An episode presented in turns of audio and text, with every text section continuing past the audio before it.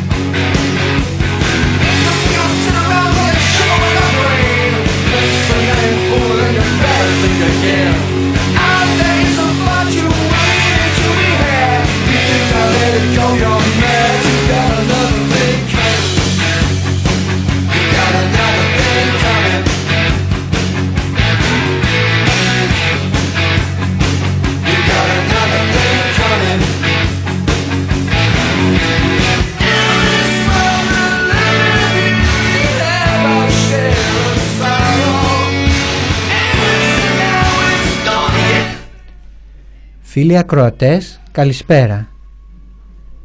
Είναι μαζί σας η εκπομπή Φίλο Πορείας του δικτύου Σπάρτακος της Επιτροπής Αλληλεγγύης Στρατευμένων.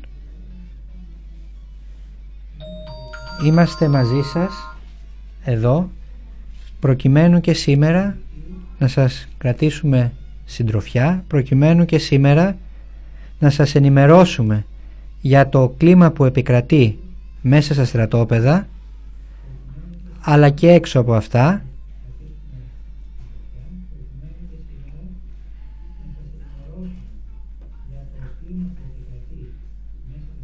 Σήμερα θα μιλήσουμε κυρίως για την κατάσταση που έχει δημιουργηθεί με τον κορονοϊό μέσα στα στρατόπεδα όπως μας φέρουν στρατιώτες όπως ήδη γνωρίζετε υπάρχει μια διάκριση στη, μεταξύ της μεταχείρισης στρατιωτών από τη μία, οπλικών θητείας δηλαδή, και στελεχών από την άλλη. Τα στελέχη μπαινοβγαίνουν ελεύθερα στα στρατόπεδα, ενώ οι στρατιώτες επί μήνες ήταν μέσα στην πρώτη καραντίνα κατά τη διάρκεια του πρώτου lockdown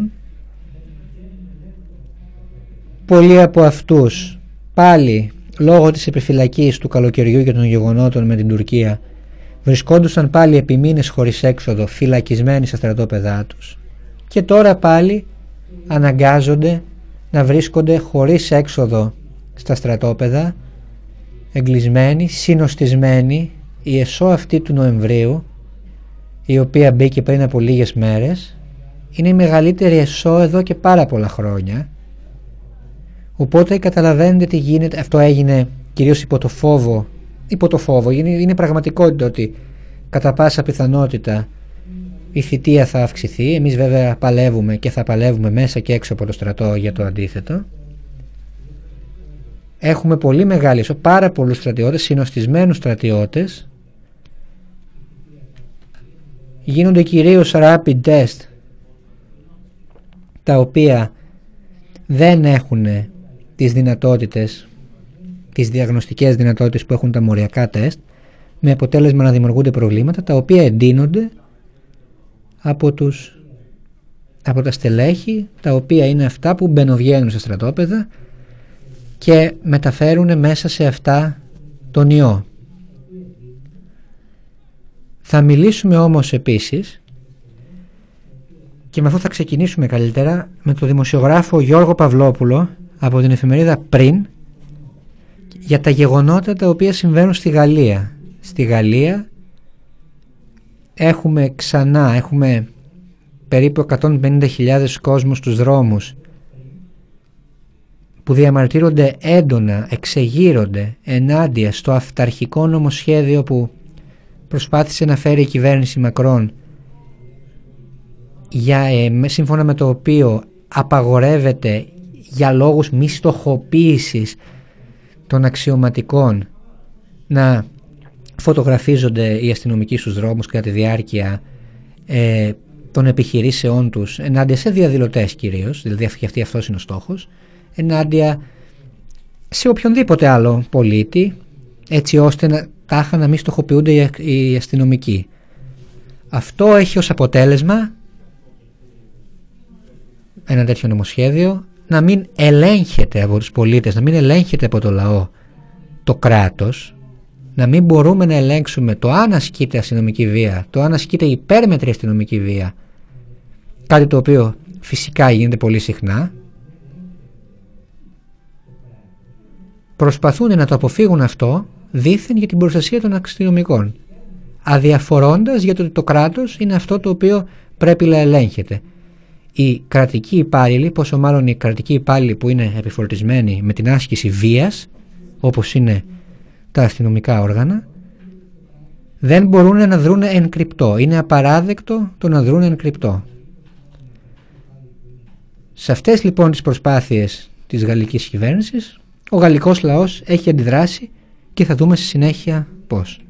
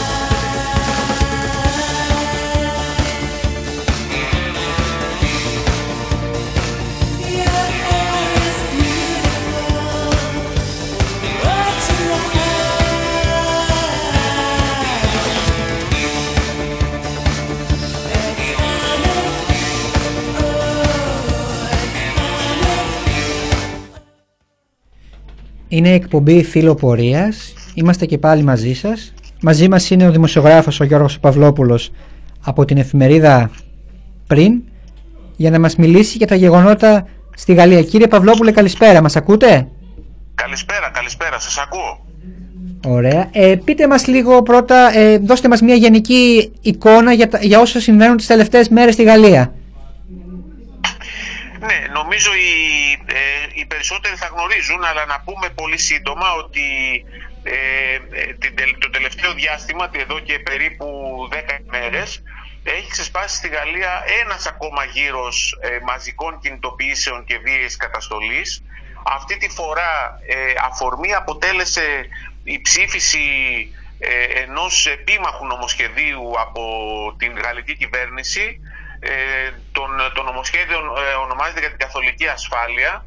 Ε, έχει αυτό τον τίτλο και το, το οποίο περιλαμβάνει πολλά επίμαχα άρθρα ανάμεσα στα οποία και το περιβόητο άρθρο 24 το οποίο ανάμεσα στα άλλα απαγορεύει σε οποιονδήποτε να παθανατίζει, να τραβάει βίντεο ή φωτογραφίες αστυνομικών δυνάμεων στην ώρα του έργου τους, δηλαδή του έργου της καταστολής, ε, κάτι το οποίο θα μπορούσε να χρησιμοποιηθεί είτε για να τους εκθέσει, είτε για να αθωωθούν κατηγορούμενοι, είτε για να αποκαλύψει τα πραγματικά πεπραγμένα του κράτους, όπως συνήθως συμβαίνει και το έχουμε δει όχι μόνο στην Γαλλία αλλά και στη χώρα μας, ε, με ευεργετικές συνέπειες για το κίνημα πολλές φορές. Η γαλλική, το γαλλικό κράτος λοιπόν ε, αποφάσισε αυτό να το σταματήσει, αυτό να το απαγορεύσει, επιπινή, ε, για ευνόητους λόγους και αυτό αποτέλεσε την αφορμή για να ξεσπάσει νέος γύρος κινητοποιήσεων ε, με πρωταγωνιστές ε, όχι μόνο φυσικά τους άμεσα ενδιαφερόμενους που είναι οι δημοσιογραφικές ενώσεις και οι δημοσιογράφοι αλλά και μεγάλο κομμάτι του λαού και καλλιτέχνες κτλ. Ε, νομίζω πως είναι ζήτημα που δεν αφορά μόνο την, ε, την ελευθερία άσκησης του δημοσιογραφικού λειτουργήματος αλλά αφορά και τα δικαιώματα του λαού, έτσι. Ασφαλέστατα, μα νομίζω ότι ε, αυτοί οι οποίοι τραβούν τα πιο αποκαλυπτικά βίντεο ε, στη διάρκεια των ε, κινητοποιήσεων δεν είναι κυρίως δημοσιογράφοι. Οι δημοσιογράφοι είναι μετρημένοι στα χέρια. Πλέον οι δυνατότητες της τεχνολογίας, τα κινητά που κρατάμε όλοι στα χέρια μας, δίνουν τη δυνατότητα σε κάθε πολίτη, σε κάθε ενεργό πολίτη που συμμετέχει σε κινητοποιήσεις ή που τυχαίνει να βρίσκεται εκεί, να τραβήξει, να μεταδώσει και να ανεβάσει στο διαδίκτυο ε, αποκαλυπτικές φωτογραφίες και βίντεο και αυτό φυσικά ενοχλεί το κράτος. Άρα από αυτή, με αυτή την έννοια δεν αφορά μόνο την ελευθερία του τύπου, αφορά την ελευθερία, τα δημοκρατικά δικαιώματα και τις ελευθερίες ολόκληρου του λαού. Του γαλλικού λαού και όλων των λαών. Και πολύ φοβάμαι ότι πολλοί θα είναι αυτοί που θα θελήσουν σύντομα να ακολουθήσουν τους Γάλλους σε αυτό το παράδειγμα, τον Μακρόν σε αυτό το παράδειγμα. Ενώ mm. φυσικά τη δική μας κυβέρνηση. Εκτιμάτε ότι αυτό το αυτή, όχι η απόσυρση, δεν έγινε απόσυρση του νομοσχεδίου, μάλλον έγινε, πήγε πίσω στο χρόνο. Εκτιμάται ότι μπορεί να υπάρξει ε, καθολική απόσυρση της διάταξης ή απλά θα προσπαθήσουν να κατευνάσουν έτσι ε, τους Γάλλους οι οποίοι βγήκανε μαζικά να διαδηλώσουν και να διαμαρτυρηθούν. Ναι βεβαίως. Ε, ο ίδιος ο επικεφαλής του κυβερνώντος κόμματος στη Γαλλία, ο Κριστόφ Καστανέρ, ε, δήλωσε ότι δεν πρόκειται ούτε για απόσυρση ούτε για ε, αναστολή του άρθρου.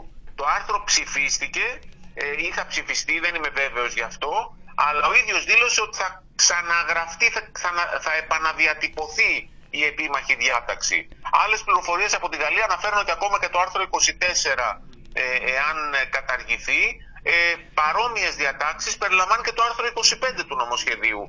Άρα εγώ πιστεύω η εκτίμησή μου ότι σε καμία περίπτωση η κυβέρνηση Μακρόν δεν έχει την πρόθεση να καταργήσει το συγκεκριμένο άρθρο. Πρόκειται για μια σαφή επιλογή της, μια πολιτική της επιλογή και μια συνολική απόσυρση του άρθρου θα, θα, θα ισοδυναμούσε με παραδοχή ήττας. Δεν νομίζω ότι αυτή την περίοδο η κυβέρνηση Μακρόν είναι έτοιμη να κάνει πίσω. Φυσικά είναι μια αναμέτρηση, τα πάντα κρίνονται στους πολιτικούς σχετισμούς και στον δρόμο και δεν αποκλείεται εφόσον το κίνημα επιμείνει τελικά να πετύχει το σκοπό του. Όμως είναι μια ανοιχτή πολιτική αναμέτρηση αυτή τη στιγμή στην Γαλλία και η κυβέρνηση δεν πιστεύω ότι έχει πρόθεση να πάρει πίσω το συγκεκριμένο άρθρο. Ε, εκτιμάτε ότι όπως έγινε και εδώ με τον πτωχευτικό κώδικα ε, υπάρχει προσπάθεια ή αν γνωρίζετε και άλλες περιπτώσεις πέρα από την Ελλάδα και τη Γαλλία υπάρχει προσπάθεια των δύο συγκεκριμένων κυβερνήσεων της ελληνικής και της γαλλικής να εκμεταλλευτούν ε, τις απαγορεύσεις ε, στο δικαίωμα κίνησης ε, που υπάρχουν ε, λόγω της πανδημίας ή με αφορμή αυτή ή με δικαιολογία την πανδημία ε, προκειμένου να περάσουν τέτοια νομοσχέδια; Ε, δεν νομίζω ότι χρειάζεται να αμφιβάλλουμε γι' αυτό. Ε, νομίζω ότι συνολικά η Ευρώπη κινείται το τελευταίο διάστημα, ακόμα και πριν από τη πανδημία, σε μια κατεύθυνση ε, αυταρχικοποίησης προς την κατεύθυνση του ε, κοινοβουλευτικού ολοκληρωτισμού.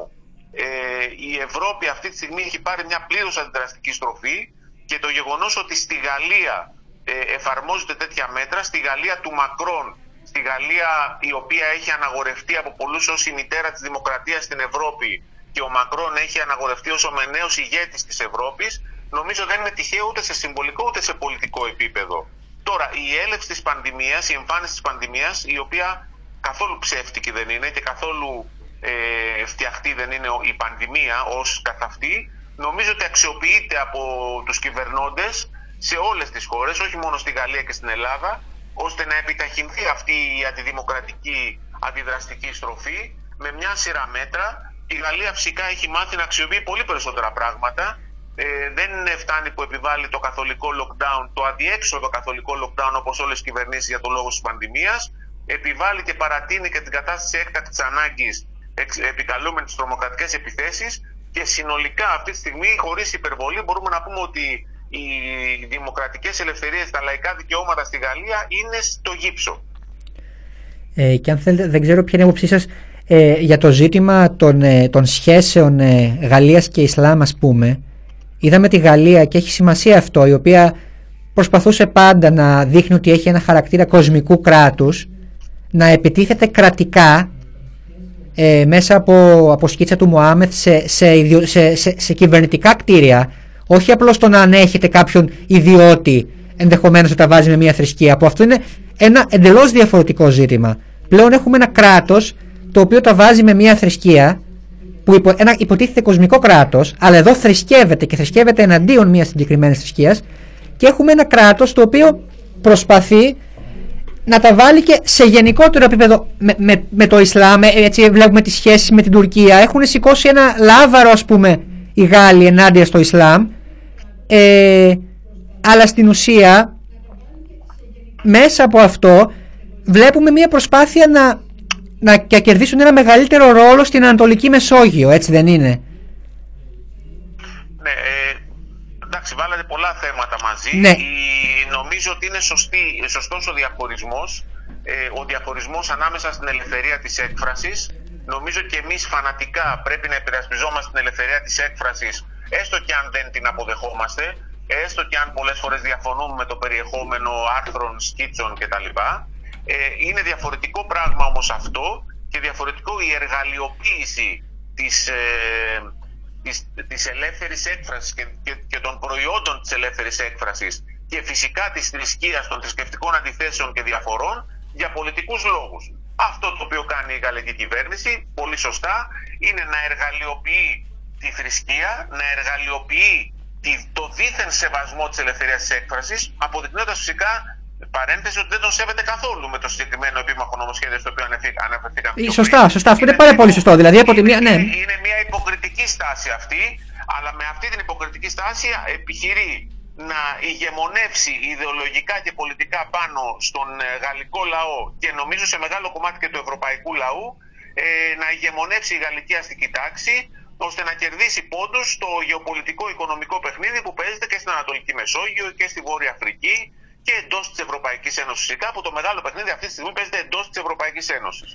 Αυτό ακριβώς συμβαίνει αυτή τη στιγμή. Ε, άρα βλέπουμε πως και αυτή η παρατήρησή σας ε, είναι, είναι, είναι πάρα πολύ σωστή. Δεν, δεν, δεν έχω σκεφτεί έτσι. Από τη μία πλευρά εμφανίζονται πριν από λίγους μήνες οι Γάλλοι ως ε, οι απόλυτοι υπέρμαχοι της ελευθερίας της έκφρασης που τα βάζουμε και με, με το Ισλάμ, και από την άλλη έρχονται και περιορίζουν ε, ένα δικαίωμα πάρα πολύ σημαντικό. Περιορίζουν την ελευθερία της έκφρασης πολιτών και δημοσιογράφων σε ένα ζήτημα όπως είναι η, ο έλεγχος του, της άσκησης βίας από το κράτος. Η άσκηση λαϊκής κυριαρχίας τελικά. Ο λαός πρέπει να ελέγχει το κράτος και να ελέγχει πότε η βία που ασκεί είναι εύλογη, πότε είναι υπέρμετρη. Τώρα αυτό το πράγμα θα προσπαθούν να το περιορίσουν πάρα πολύ. Να μην ελέγχουμε το, το κράτος. Να, μην να μην ελέγχουν οι πολίτες οι Γάλλοι το, το, το η βία ασκεί το κράτος, το πού ασκεί βία το κράτος, το γιατί ασκεί βία το κράτος. Ακριβώς, ακριβώς. Ακριβώς. Συμφωνώ απολύτως με αυτό. Ε, νομίζω, ε, θέλετε να, να, να, να, βγάλετε κάποιο, κάποιο συμπέρασμα, κάποιο τελικό, να μας αφήσετε κάποιο μήνυμα; Νομίζω απλώς ότι πρέπει να έχουμε σαφές ότι το μέτωπο των δημοκρατικών ε, ελευθεριών, των λαϊκών ελευθεριών, των δημοκρατικών δικαιωμάτων είναι κέριο στην εποχή που ζούμε, ε, απαιτεί μεγάλη μαζική συστράτευση, απαιτεί πολιτική αναβάθμιση και, και είναι ζήτημα ευθύνης και συνείδησης για όλες τις δυνάμεις του κινήματος, τους αγωνιστές και φυσικά της αριστεράς, κυρίως ή τουλάχιστον της αριστεράς η οποία θέλει να λέγεται αντικαπιταλιστική και πρωτοπόρα. Νομίζω ότι πρέπει να αναβαθμιστεί αυτό το μέτωπο άμεσα. Το βλέπουμε και στην Ελλάδα, όπου έχει εξαπολυθεί μια τεράστια εκστρατεία καταστολής με διάφορα μέσα ενάντια στους αγωνιστές. Το είδαμε στο Πολυτεχνείο, το είδαμε με τη διαδήλωση των γυναικών στο Σύνταγμα, το είδαμε στις γειτονιές, το βλέπουμε με τα ε, εκατοντάδες πρόστιμα ύψους δεκάδων χιλιάδων ευρώ που επιβάλλονται σε αγωνιστές. Νομίζω ότι αυτό το ζήτημα είναι στην πρώτη γραμμή πια. Να ευχαριστήσουμε πολύ τον κύριο Παυλόπουλο από το πριν. Ε, καλό απόγευμα να έχετε. Ευχαριστούμε για την παρέμβασή σας. Ευχαριστούμε.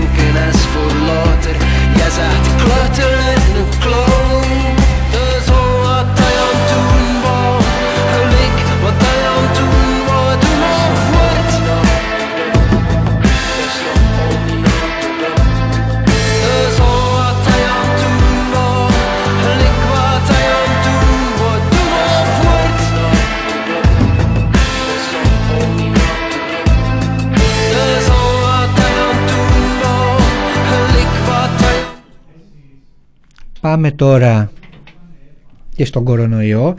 Έχουμε τις τελευταίες ώρες μια καταγγελία η οποία έχει βγει από την Αλεξανδρού, έχει έρθει από την Αλεξανδρούπολη, ε, σύμφωνα με την οποία, ακούστε τώρα, σε φαντάρους οι οποίοι ήταν κλεισμένοι εδώ και μέρες, τους δόθηκε το δικαίωμα εξόδου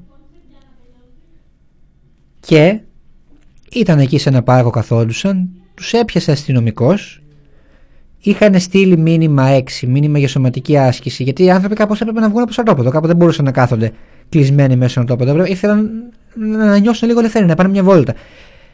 Γενικά τους προτάθηκε να στείλουν μήνυμα 6 για σωματική άσκηση από το στρατόπεδο. Ο αστυνομικός τους έγραψε διότι τάχα γιατί κάθεστε και τέτοια, γιατί δεν ασκήσετε, γιατί δεν τρέχετε. Το αποτέλεσμα ήταν οι φαντάροι να διαμαρτυρηθούν στο διοικητή τους για, για, για το πρόστιμο, για αυτό που έγινε. Ο διοικητής δεν, δεν, δεν κατάφερε ας πούμε, να, να, να δώσει λύση στο, στο ζήτημα, δεν κατάφερε να τους πει εν πάση περιπτώσει το πώς ένας φαντάρος θα μπορέσει να βγει έξω εφόσον έχει δικαίωμα εξόδου, το τι θα πρέπει να κάνει, το πού θα πρέπει να πάει, το αν θα πρέπει να τρέχει γύρω-γύρω. Λες ας πούμε και αυτό είναι και ανέκδοτο, δηλαδή η, η σωματική άσκηση που έρχονται και δημοσιογράφοι και ναι, και σου λένε γιατί δεν τρέχεις, γιατί αυτό, γιατί δεν φοράς Δηλαδή, αν βγω να περπατήσω, ας πούμε, δεν ασκούμε. Άμα δεν μπορώ να τρέξω, άμα δεν έχω δυνατότητα να τρέξω, δεν μπορούν να τρέξουν όλοι οι άνθρωποι. Δεν ασκούνται. Άμα καθίσουν δηλαδή κάπου την ώρα η άσκηση ε, ταυτίζεται με το τρέξιμο. Δεν, δεν το καταλαβαίνω. Άμα καθίσω να ξεκουραστώ μετά την άσκησή μου, πριν την άσκησή μου, με το περπάτημά μου. Και εν πάση περιπτώσει, πέρα από αυτό, πρέπει να λυθεί το ζήτημα. Πρέπει ο φαντάρος ο οποίος έχει έξοδο να μπορεί να πάει μια βόλτα. Χωρίς να κινδυνεύει ήδη ξοδεύουμε πάρα πολλά χρήματα οι νέοι προκειμένου να υπηρετήσουμε το ελληνικό κράτος προκειμένου να υπηρετήσουμε το στρατό του. Δεν είναι τώρα δεν είναι, δεν είναι εποχές δεν είναι ο, ο φαντάρος αυτός ο οποίος θα πρέπει να, να βάλει ακόμα πιο βαθιά το χέρι στην τσέπη προκειμένου, πληρώνοντας 300 ευρώ προκειμένου να απολαύσει λίγες στιγμές ελευθερίας έξω από το τις οποίες δικαιούται. Για αφού έχει έξοδο ο στρατιώτης, αφού έχει δικαίωμα εξόδου, αφού αποφασίσαμε ότι έχει δικαίωμα εξόδου και του δίνει το δικαίωμα εξόδου, πρέπει να εξασφαλίζεται ότι δεν θα του αφαιρεί το δικαίωμα με το να πληρώνει την έξοδο του 300 ευρώ. Αλλιώς δεν είναι δικαίωμα, είναι εξαγορά της εξόδου. Πληρώνω 300 ευρώ ένα πρόστιμο και βγαίνω έξω.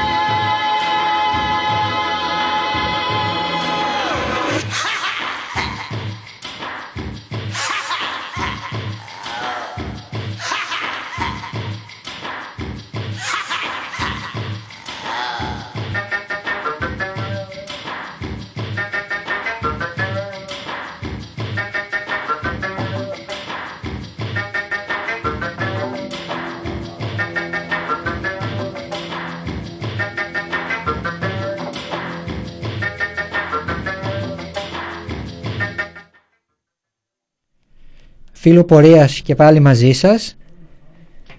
Με τον συναγωνιστή το, τον Νίκο από την, Επιτροπή, από την Επιτροπή Αλληλεγγύης Στρατευμένων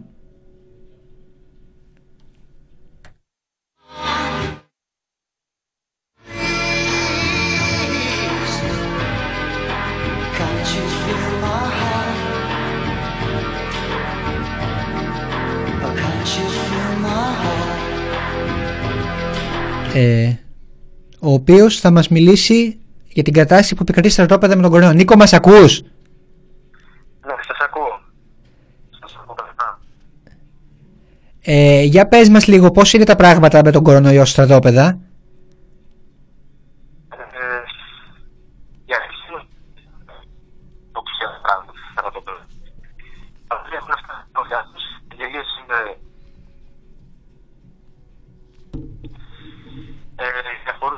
Ζητήματα του κορονοϊού όσο και ζητήματα καθημερινότητας μέσα στα στρατόπεδα αυτή την δύσκολη περίοδο την οποία η Ελλάδα είναι έγκλειστη. Ο κορονοϊός μέσα στα στρατόπεδα κάνει πάρτι, έτσι. Ας ξεκινήσουμε αυτό, από, την, από αυτή τη γενική παραδοχή.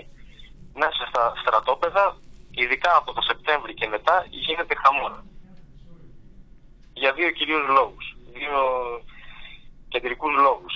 Ο πρώτος έχει να κάνει με, το, με την... ε, Βασικά και οι ιδεολόγοι έχουν να κάνουν με, την, ε, με το πώς το ΙΠΕΣΑ, πώς το Υπουργείο διαχειρίζεται την κρίση μέσα στα στρατόπεδα. Ε, ο πρώτος λόγος ε, ε, σχετίζεται με τις σειρές κατάταξης. Με αρκετές φορές. Θα τα ξαναπούμε άλλη μια φορά γιατί είναι πάρα πολύ, πάρα πολύ σοβαρά όλα αυτά τα οποία συμβαίνουν. Ναι, ναι, θα κάνουμε ένα διάλειμμα και να τα πούμε. Ωραία.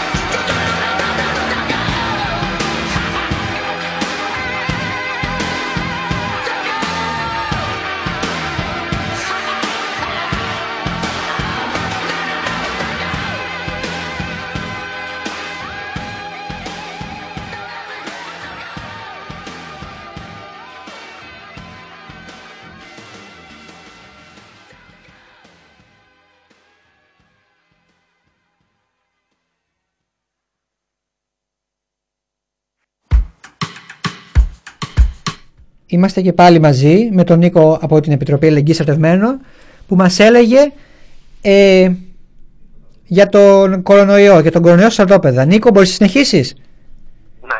Ε, λοιπόν, είπαμε ότι είναι δύο οι κεντρικοί τρόποι με τον οποίο διασπείρει το κορονοϊό από το Σεπτέμβριο κυρίως μέσα στα στρατόπεδα. Ο πρώτος έχει να κάνει με τις σειρές κατάταξης. Οι δύο σειρές από τον Σεπτεμβρίου και τον Νοεμβρίου. Και έχει να κάνει με το πώς βάζει το στρατός στου φαντάρου τους δύο αυτούς μήνες. Λοιπόν, πάει λοιπόν τον Σεπτέμβριο και κάνει μοριακά, κάνει μοριακά τεστ. Τα μοριακά τεστ είναι τα αξιόπιστα τεστ. Αυτά δηλαδή που σου βγάζουν το αποτέλεσμα χωρίς περιθώριο λάθο. Τα κάνει όμως μέσα στα στρατόπεδα υποδοχής και έχοντας τους φαντάρους τον έναν δίπλα στον άλλον και αυτά τα τεστ έχουν την ιδιομορφία θέλουν δύο μέρες για να βγουν. Θέλουν τουλάχιστον 24 ώρες για να, για να βγουν τα αποτελέσματα. Αυτό σημαίνει λοιπόν ότι, ο, ότι όσοι ήταν θετικοί, όσοι είχαν σε επαφή με αρκετούς φαντάρου οι οποίοι μάλιστα πήγαιναν σε, θα πήγαιναν και σε άλλες στρατόπεδα, σε άλλες μονάδες. Δηλαδή το στρατόπεδο υποδοχής θα έφευγαν πάρα πολύ φαντάροι και θα πήγαιναν στα γύρω στρατόπεδα του νομού ή του νησιού ή οπουδήποτε πήγαιναν ε, με αποτέλεσμα να, να αρχίζει ο, ο κορονοϊός να κάνει μεγάλα ε, άλματα στο, μέσα στα στρατόπεδα. Αυτό το ζήτημα το είχε αναδείξει πρώτος, ε, το είχε αναδείξει αρκετά η, ε, η αξιωματική ε, σύνδεσμος αξιωματικών πάνω στην Κομωτινή.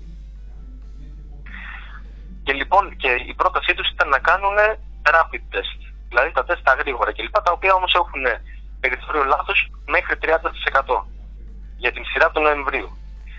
Αφού έχει καταλάβει το λάθος το, το, το ΙΠΕΘΑ και βλέπει την κατάσταση μέσα στα στρατόπεδα να αρχίζει να οξύνεται, να αρχίζει ο κορονοϊός να ανεβαίνει, τα κρούσματα κλπ. Και, και η διαχείρισή του να είναι πολύ δύσκολη, ε, τι κάνει, ακολουθεί την, ε, την πρόταση των, ε, των στρατιωτικών και κάνει rapid test.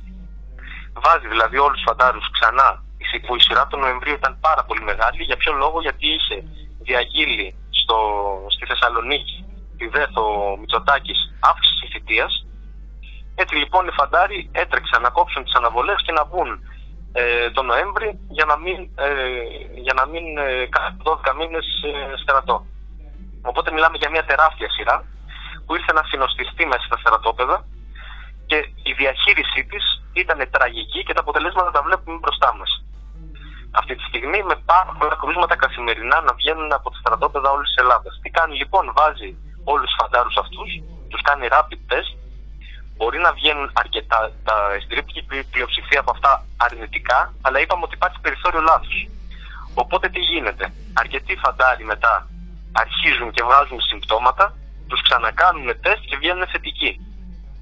Ο, όλο αυτό το διάστημα όμως ήταν συνοστισμένοι γιατί το, η ιδιομορφία του στρατού είναι ότι δεν, δεν υπάρχει στρατός χωρίς συνοστισμό.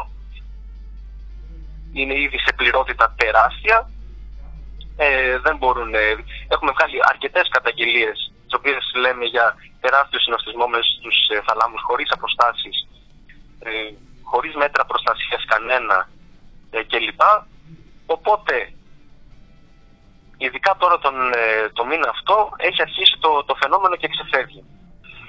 Το πρώτο είναι αυτό το ζήτημα, το ζήτημα δηλαδή της κατάδειξης. Το δεύτερο ζήτημα είναι το, η διαχείριση των, ε, των στρατών, αυτών των οποίων είναι μέσα στα στρατόπεδα, δηλαδή και των φαντάρων και των στελεχών. Υπάρχει μια άνηση διαχείρισης. Και εκεί πέρα αντιλαμβανόμαστε το τι σημαίνει ο φαντάρος και ο στρατιώτης για το, για το ελληνικό κράτος και για τις κυβερνήσεις.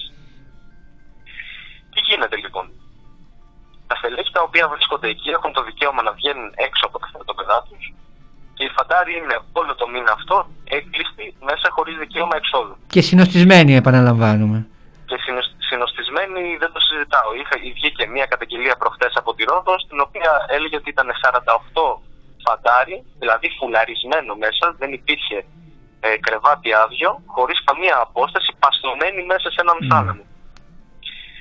Ε, και μετά, μετά την καταγγελία είχαμε και αρκετές, ε, είχαμε και μία νίκη καθώς πήραν μέτρα πρόληψης ε, για, τον, ε, για τον κορονοϊό μέσα στο στρατόπεδο αλλά ας το, ας το παραβλέψουμε αυτό.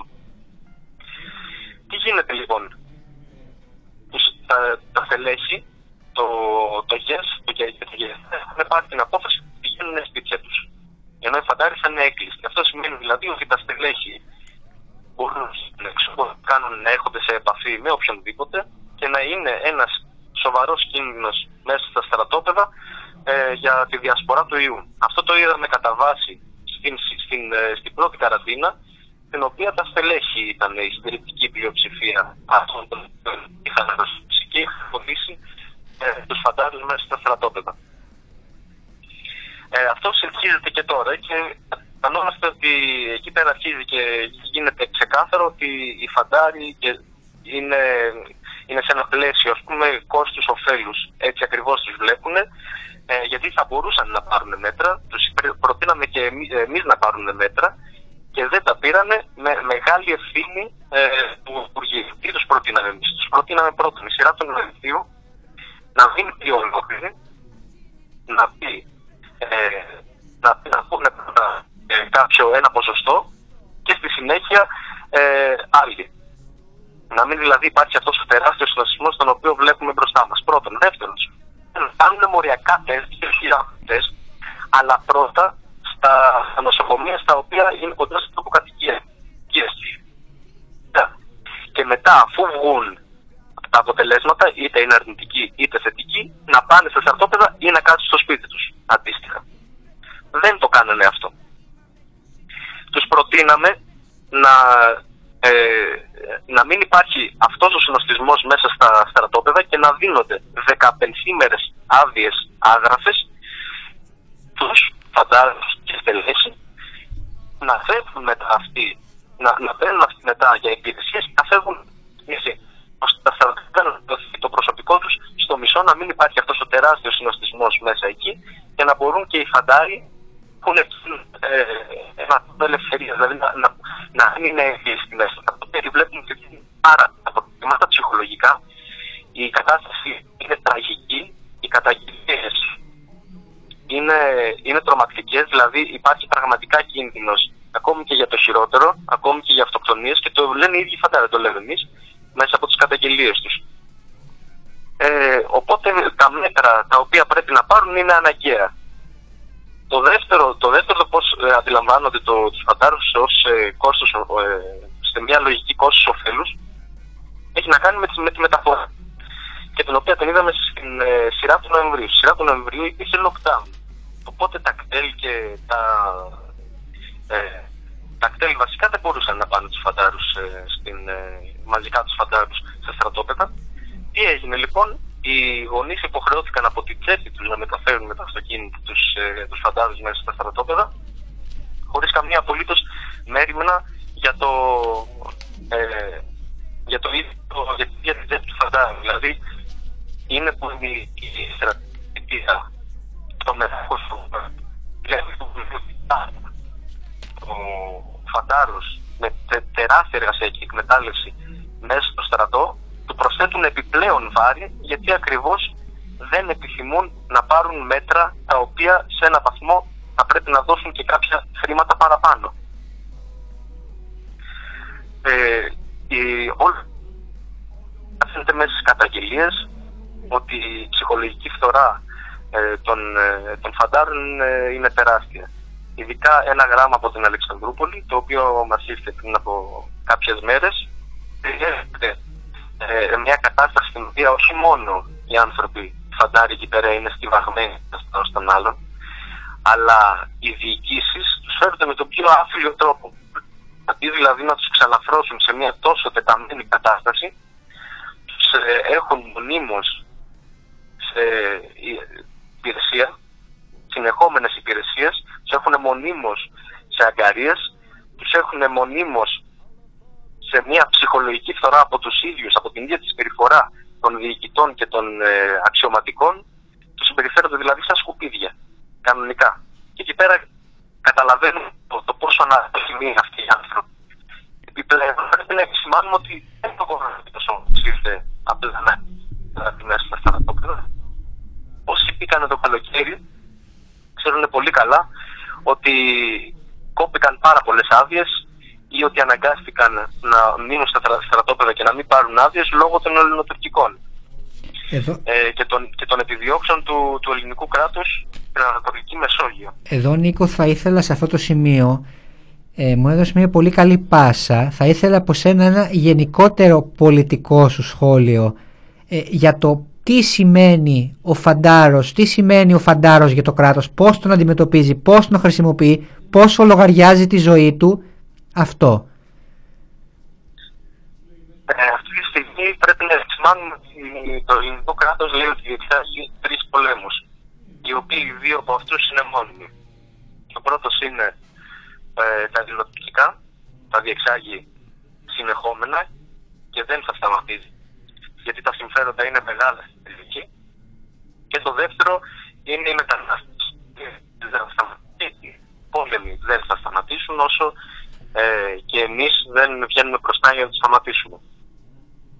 Ε, ο τρίτος ο πόλεμος είναι αυτός ο οποίος ε, το τελευταίο χρόνο και έχει να κάνει με τον κορονοϊό και τον οποίο τον βλέπουμε. Οι φαντάροι αυτοί έρχονται, έρχονται να, να μπουν στην πρώτη σειρά όλων αυτών των ζητημάτων έρχονται να παίξουν τον, ε, το ρόλο του αναλώσιμου σε όλους αυτούς τους πολέμους. Είναι αυτοί οι οποίοι μένουν έγκλειστοι στα στρατόπεδα για τον κορονοϊό, ενώ όλοι οι υπόλοιποι βγαίνουν και ζουν κανονικά τη ζωή τους, ε, δηλαδή δεν υπάρχουν ούτε τα στοιχειώδη. Εκτός από κάποιες πολύ λίγες περιπτώσεις, όπως αυτή που ανέδειξες και πιο πίσω στην Αλεξανδρούπολη, στην οποία τελικά πάγανε πρόθυμοι. Ναι ε, τους αναγκάζουν να βγουν μπροστά να χτυπήσουν, να επαναπροωθήσουν, να στοχεύσουν με το όπλο, μετανάστες, απόκληρους δηλαδή, ανθρώπους οι οποίοι ζήσαν τα χειρότερα, πρόσφυγες και μετανάστες, ε, από πολέμους, από οικονομική εκμετάλλευση, ε, οι οποίοι έχουν περάσει σύνορα και σύνορα. Έχουν έρθει αντιμέτωποι με πάρα πολλά κράτη και αυτό πάρα πολύ καλά τι σημαίνει. Όταν έχεις αντιμέτωπο με, ε, με με οποιοδήποτε κράτος και είσαι αδύναμο και είσαι αδύναμος, ε, τότε αυτό σημαίνει φυλακή, σημαίνει στρατόπεδα συγκέντρωσης, σημαίνει ξυλοδαρμό, σημαίνει λίστα.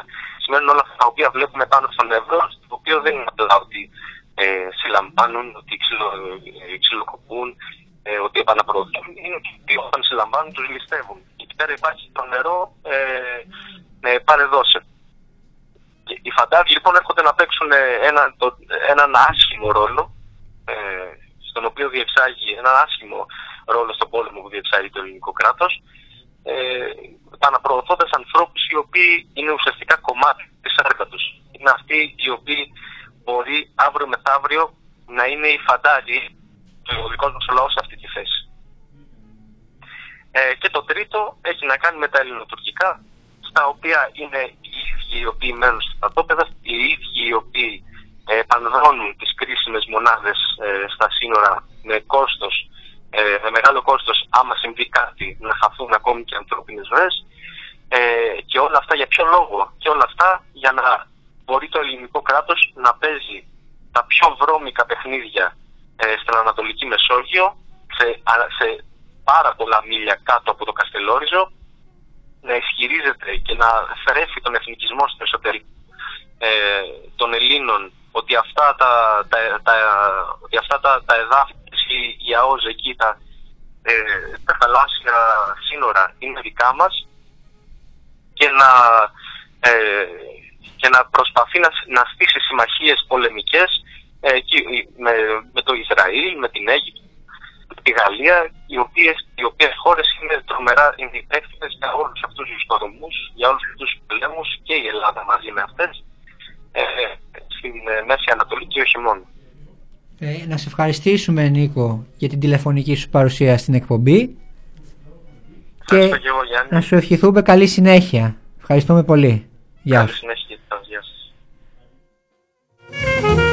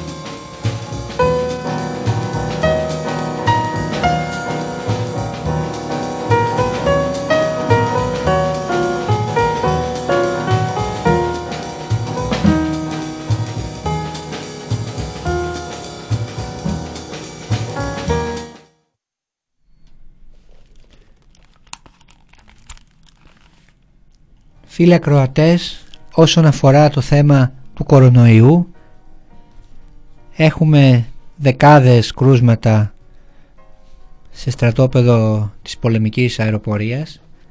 Έχουμε δεκάδες κρούσματα, έχουν φτάσει πια τα 45 περίπου σε στρατόπεδο, στο στρατόπεδο Κατσιμήτρου στα Γιάννενα ε, και εδώ σε αυτό το σημείο ε, έχουμε να παρατηρήσουμε ότι βγήκε, βγήκε ο, ο πρόεδρος της, ε, της Ένωσης Τριτορικών Περιφέρειας Υπήρου και ο ίδιος ενώ από τη μία μας είπε ότι όλα τα κάνει καλά ο στρατός και βγήκε να καταδικάσει στους γονείς και έγινε να, κατα, να καταδικάσει συγγνώμη, ε, να ησυχάσει τους γονείς. Και βγήκε να μας πει σε, σε, σε τοπικό κανάλι ότι όλα είναι εντάξει και ότι ο στρατός θα κάνει όλα καλά. Ο ίδιος ομολογούσε πριν ότι έπρεπε να έχει γίνει μοριακό τεστ και όχι rapid test. Άρα από τη μία πλευρά μας λέει ότι δεν γίνανε όλα καλά αφού πρέπει να γίνει μοριακό τεστ και από την άλλη μας λέει όλα καλά ο σωρό και μην ανησυχείτε. Περίεργο πράγμα.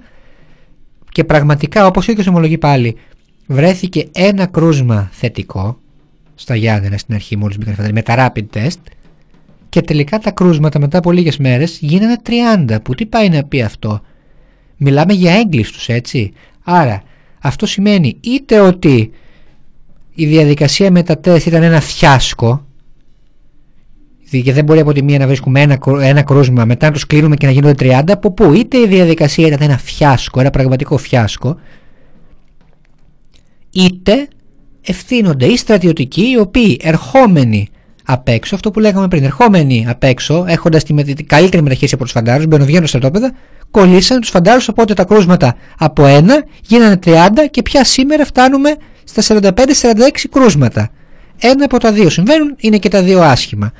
Σε αυτά τα άσχημα είμαστε εδώ για αυτά τα άσχημα προκειμένου να βοηθήσουμε τους φαντάρους ακόμα και αν είναι πιεσμένοι ψυχολογικά είμαστε εδώ όχι για να τους πούμε να κάνουν κουράγιο. Αυτό δεν βοηθά πραγματικά. Είμαστε εδώ για να τους πούμε να ανέβουν στο άρμα του Σπάρτακου να διαμαρτυρηθούν, να διεκδικήσουν, να βγουν παραπονούμενοι, να κάνουν καταγγελίες, να διεκδικήσουν αυτό που τους αξίζει, να διεκδικήσουν μία ανθρώπινη θητεία, μία θητεία χωρίς κινδύνους από τον ιό, μία θητεία χωρίς κινδύνους από πολεμικά ατυχήματα. Να προσδεθούν τελικά μαζί μας, να αναρωτηθούν γιατί είναι έτσι ο στρατός όπως είναι σήμερα, γιατί υπάρχει πολεμικός κίνδυνος, αν αξίζει να πολεμήσουν προκειμένου να υπερασπιστούν τα συμφέροντα ενός κράτους που τους θεωρεί αναλώσιμους δείχνοντας να αδιαφορεί για την υγεία τους, δείχνοντας να μην θέλει να αναλάβει το κόστος προστασίας τους από τον ιό.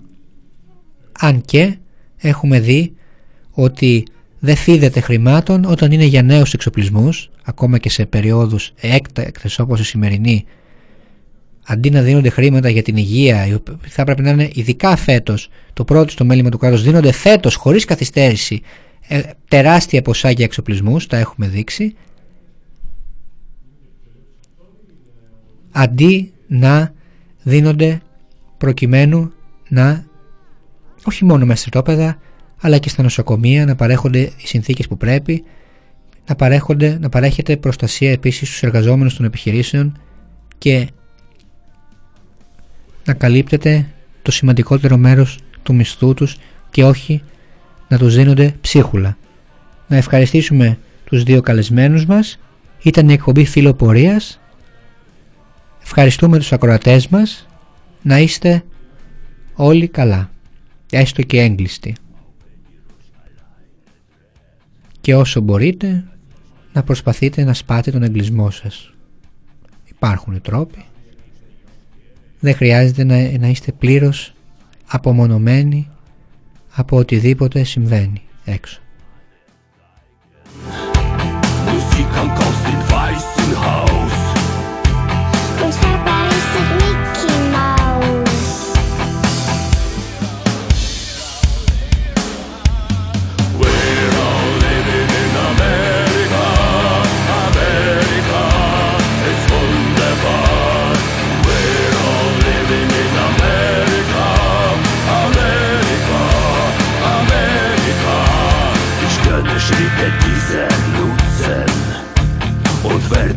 euch Patrick schützen. Und wer nicht tanzen will am Schluss, weiß noch nicht, dass er tanzen muss. Er bildet einen lieben Reigen. Ich werde euch die Richtung zeigen. Nach Afrika kommt Santa Claus. Und vor Paris steht Mickey Maus.